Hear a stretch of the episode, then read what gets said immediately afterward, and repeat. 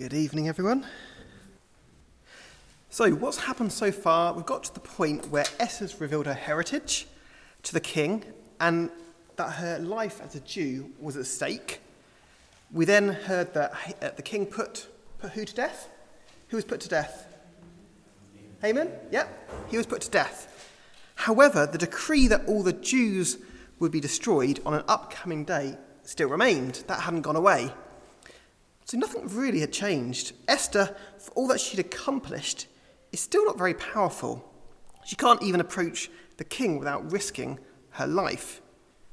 The Jews, God's covenantal people, are still in despair, facing effectively legalized genocide. And that's to think, only about 60 years earlier, King Darius, the previous king, had allowed Jews to return and start building the temple. And the temple would have only been built probably about, I wrote this down somewhere else, about 30 years or 20 years or so. Um, so that's, that's crazy just to think how close. And yet, right now, it's all going completely wrong. Yet, by the end of this chapter, despair is going to turn to joy for God's people. It should seem impossible, yet we're going to see how this happens through four kind of events, four surprising events, and then a few thoughts around what that means for us today.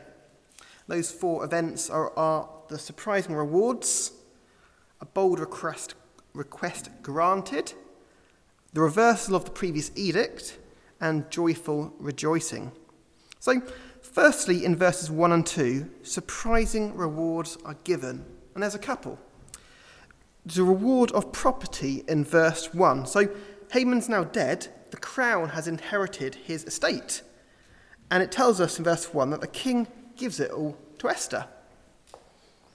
We then see a reward of power to Mordecai. In verse 1, we read that Esther had told her husband, the king, all that Mordecai had done for her.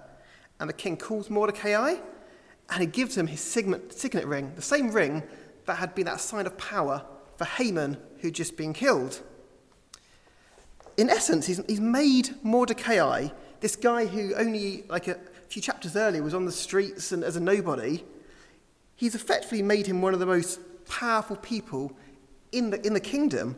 Because that signet ring effectively meant that he was the voice of the king. Any letter signed with that signet was as if the king was writing it. Huge reward of power. And on top of this, Esther then gifts the estate of Haman to him. So now he's got the resources and kind of prestige that matches the status he's been given. In verses 3 to 8, we see a bold request granted. Now, remember when Esther revealed the threat to her life uh, as she was a Jew in chapter 7, the king had responded to the threat against his wife, but he hadn't done anything against the wider threat to the Jews. Esther could have been like, oh, great, I'm probably safe now. The king, king's dealt with the person who was against my people. I'll, I'll probably be okay. But no, she doesn't do that. She's not content to stop. She comes into the throne room unexpected, which if the king doesn't hold out his scepter, what would happen to her? She'd get killed. But thankfully he does, otherwise the story would end very abruptly. And this is where she delivers a very heartfelt plea for her people, the Jews. When we see the Jews, I think it's important to remember these are God's people. God's people. Even though they're scattered all over the place, it's still God's people. And she falls on her knees, weeping for the plan to be averted. Now, if you look at verse 5, that's some of the plea. It's fascinating when we look at how she makes this request. Twice the appeal is whether the request is acceptable. So, if it pleases the king, if the thing seems right before the king. And twice the appeal focuses on whether he, the king sees Esther as acceptable. So, if I'm pleasing in his eyes, and if I have found favour in his sight. And she finally makes a personal plea in verse 6 on how the destruction of the Jews would impact her. So she's once again aligning herself with God's people. So, what is the king going to do? Because, as emotional as this appeal was to the king, the king doesn't want to lose face. kings don't want to look weak, do they? And he, he agreed to the initial request to destroy the Jews, so he can't just change his mind. It's like, it's like when the government bring in a policy and that policy is like a car crash. It's like it's, it's not working. Do they come out and go, We made a mistake, it was horrendous, we're going to pull it? They don't. They mumble and jumble and, and, and bluff and, because they don't want to look bad in, in reversing direction, do they? But instead of giving an immediate decision, the king considers, What have I already done in verse 7? He thinks, Behold, I've, I've given Esther the house of Haman and they've hanged him on the gallows because he intended to lay hands on the Jews. So you can almost see his thought process playing out in verse 7. But in verse 8, he comes around. But what is surprising is that he declares that Esther and Mordecai kind of write this new law, this new edict themselves, and put in exactly what they want. Isn't that, that sounds crazy. This huge, powerful kingdom, you can write any law you want and you've got the stamp of approval to kind of to seal it. That, that is amazing. And it's, it's possible that the king's done this because he doesn't want to be seen to be involved in this law, so he's kind of standing aside and go, Well, you write it, it's got, it's got nothing to do with me. But it's still surprising. The third event we then see in verses 9 to 14 is the actual reversal of the previous, previous edict or law. Now, I say reversal. Under the law, you couldn't just go, here's the law, rip it up, good, it's no longer valid. They weren't allowed to do that. So instead, they had to write a new law. And it's all well and good the king saying you could write a new law, but the logistics of getting it done and getting it approved and getting it sent out and into, into actual life, that's a different matter. Because we read that the law would have to go to 127 provinces from India to Ethiopia. So as soon as I saw that, I thought, well, how far away is Susa from India and Ethiopia? So, Susa to, India, Susa to Ethiopia is over five and a half thousand kilometres away. Susa to India, India is over 4,000 kilometres. Now, I really should have got some kind of um, comparison. Does anyone know how far it is from here to, say, John O'Groats or, or somewhere else? A few hundred miles, yeah? Yeah? And that would be what? Not even a thousand kilometres. And they haven't got cars. So logistically, this is a nightmare. But not only is this hand delivered message um, got to go out, it's got to go to every single town and city in each of those areas without anything happening to the message or the messenger. The translation skills alone are impressive as we read that each one was sent out in the language of the people. So, despite the logistical complexities, in verse 10 it's sealed, sent out. But what is the substance in verse 11? Well, Mordecai wrote that the Jews could gather to defend and destroy, kill and annihilate anyone that attacked them. Further, they were allowed to plunder their attackers. Now, does that wording sound familiar? Because the irony of this new law is that the original edicts used the same words against the Jews originally, which was that the Jews could be destroyed, killed, annihilated, plundered. And now those same words in the new law are being flipped around in defense of the Jews. And once it's written, copies are made and it's widely distributed. Then we get to verse 15 to 17. How would the people react? Well, we see joyful responses. A joyful response for the Jews would probably be not too surprising, as they probably thought they'd never see this day. They must have seen this new law as being as good as protection as they needed, though. And in verse 16 and 17, we read that the Jews had light, gladness, joy, and honour. Not just the Jews in Susa, but wherever the command reached, God was going to save his people. And it's interesting in verse 15, actually, the whole of the city in Susa rejoiced, not just the Jews. Um, maybe the non Jews saw avoiding civil disturbance as a good thing, but then in verse 15, in verse 17, it also says, Then the fear of the Jews fell on these same people. Uh, it's possibly through them realizing, wow, that the Jews have got a lot of influence now. The Queen and second in command are both Jews. What, what, what's happening? And, and maybe that's resulted partly in their fear. So, four events surprising rewards, a bold request granted, request granted, reversal of the previous edict, and the joyful responses. So it concluded a crazy turnaround of events for God's people. But here's a question Where was God while this was all going on? He's not mentioned. Should, should we take from this passage that this is about luck, hard work, and taking your decisions when they come? And why should we care if that is the case? Well, these questions are really important for us to understand because if it's just luck or chance or people being brave, we're basically saying, well, God isn't involved in this world. Or maybe He doesn't care about us.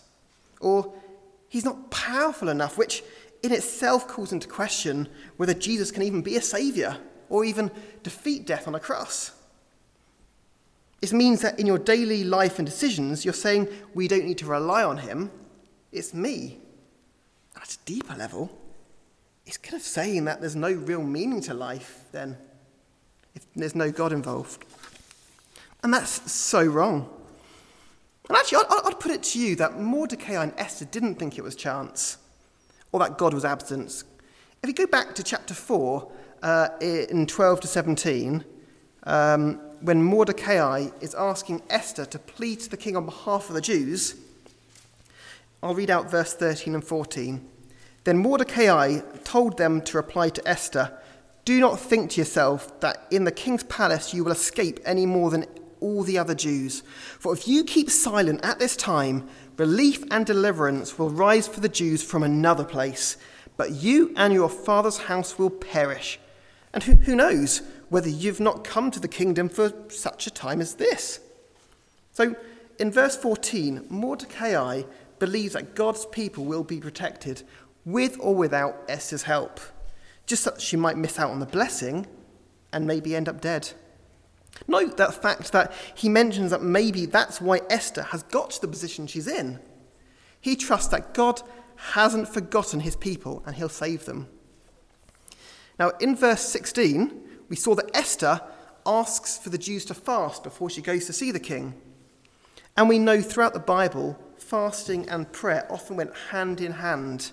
And we can assume that the fact she asked them to fast, she assumed it must make a material difference. She was asking them to seek God's favour in her request to the king on behalf of the Jews.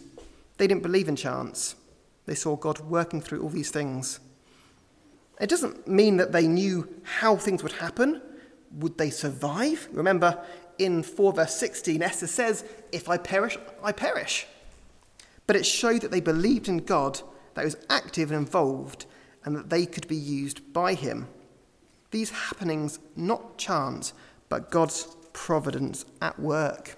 So, what is providence? We hear it quite a lot, don't we? Providence. But what, what is it? Well, when we hear about God's providence, we're saying that God is purposefully engaging in the world rather being, than being a passive observer. And it's really important that we understand this.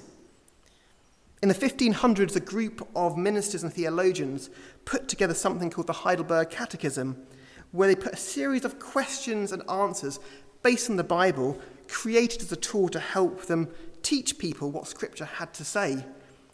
And they asked this question. They thought, what, what is providence? So they asked the question, what do we understand by the providence of God?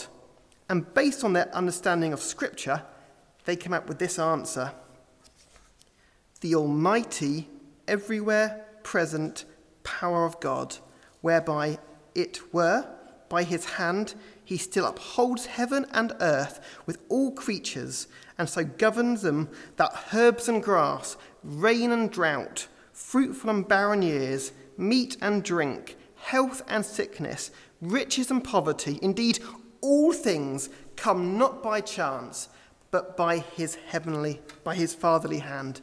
That's question 27, if you do want to look it up in the Heidelberg Catechism. In other words, yes, God is active in everything.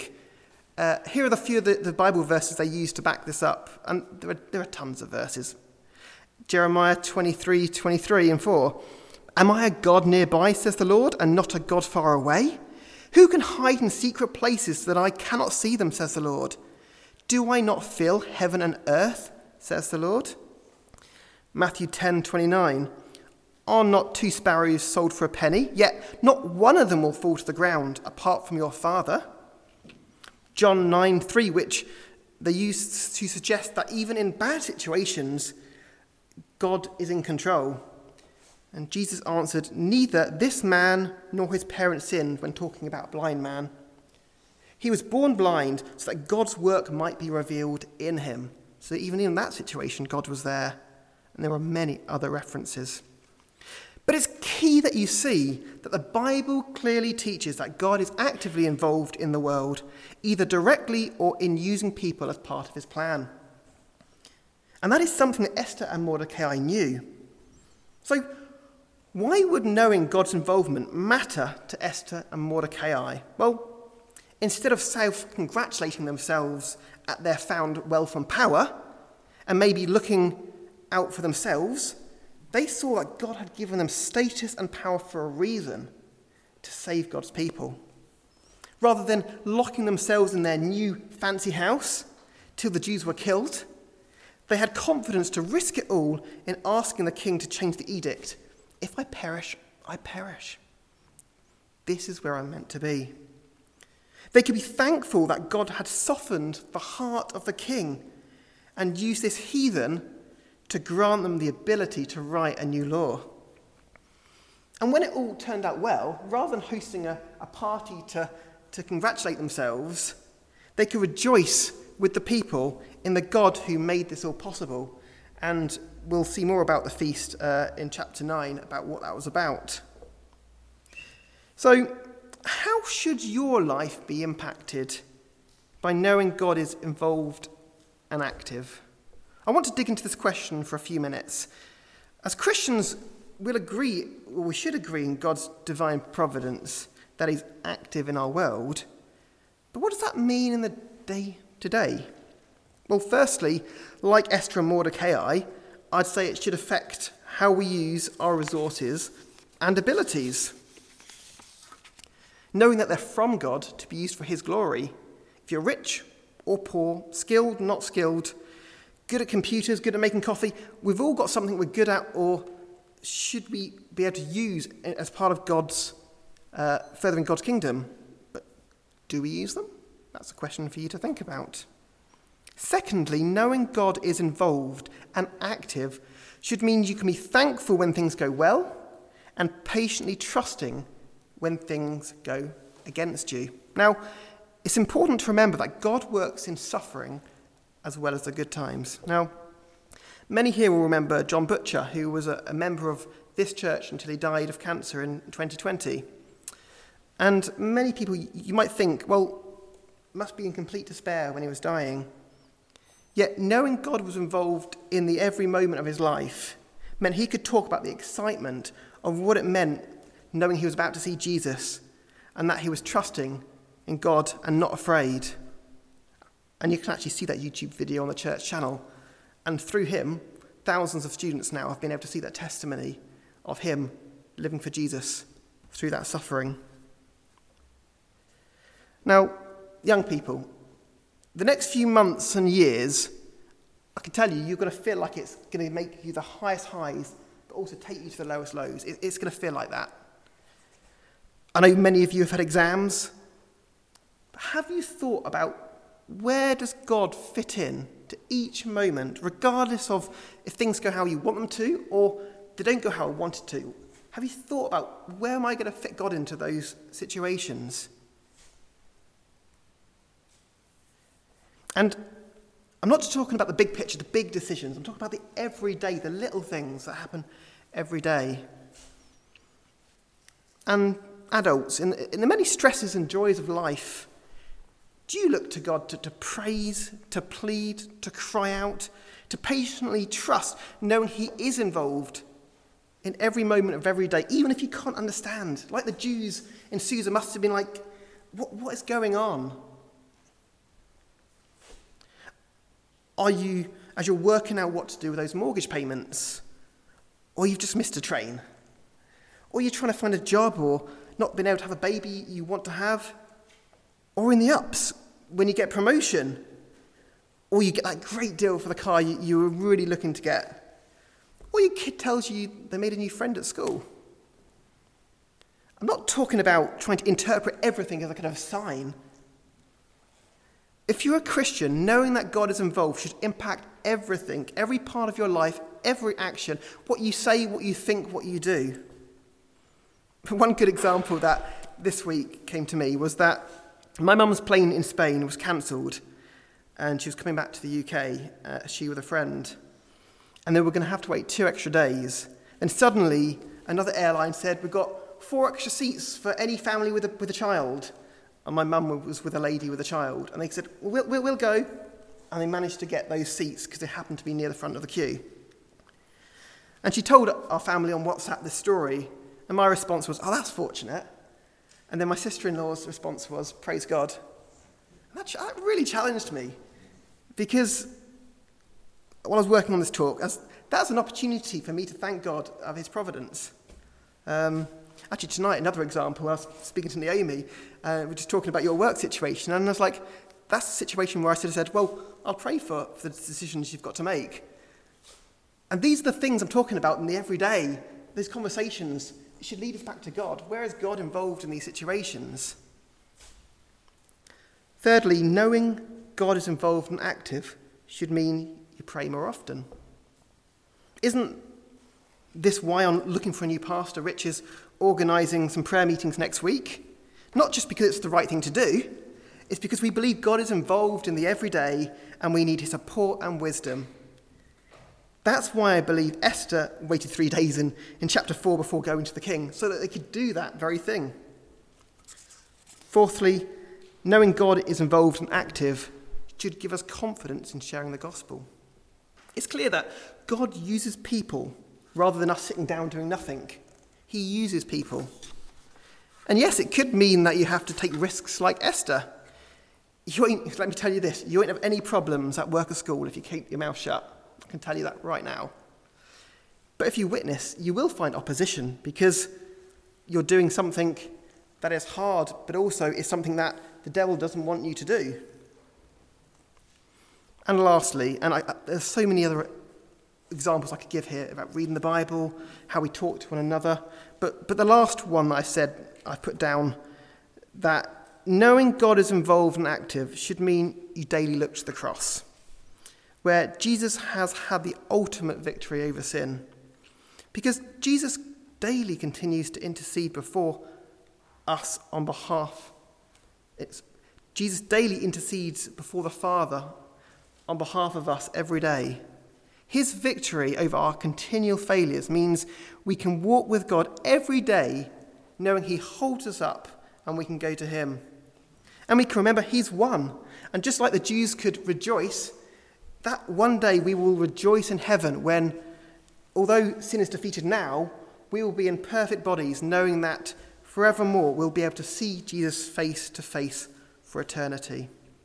So, as I finish, for God's people in Esther, I'd say that they saw the providence of God transforming the desperation into delight. And we just need to remember that that God is still involved today, not just in the macro. We, we, we, know, we always think about God in the macro, in the big decisions in life, but also the day to day, in the mundane, Jesus is involved. So, do, do we live like that's true? That's something really for us to think about, pray about. I'll just finish in prayer. Dear God, thank you that you are a God that is involved in this world. Thank you that you are a God that we can call you Father. And if we are yours, if we are saved, we know that day by day you are with us in all situations. In those situations where we just want to rejoice and celebrate good things have happened in those moments where we are in despair and we feel like the world is falling apart, Lord. Help us to know that in those situations you're still teaching us, you're still leading us, and we can still look to you. Thank you for being faithful. Help us in our lives where we continually let you down, Lord, to continually come back to your word, come back to you, and remember that day by day, You're still with us. Amen.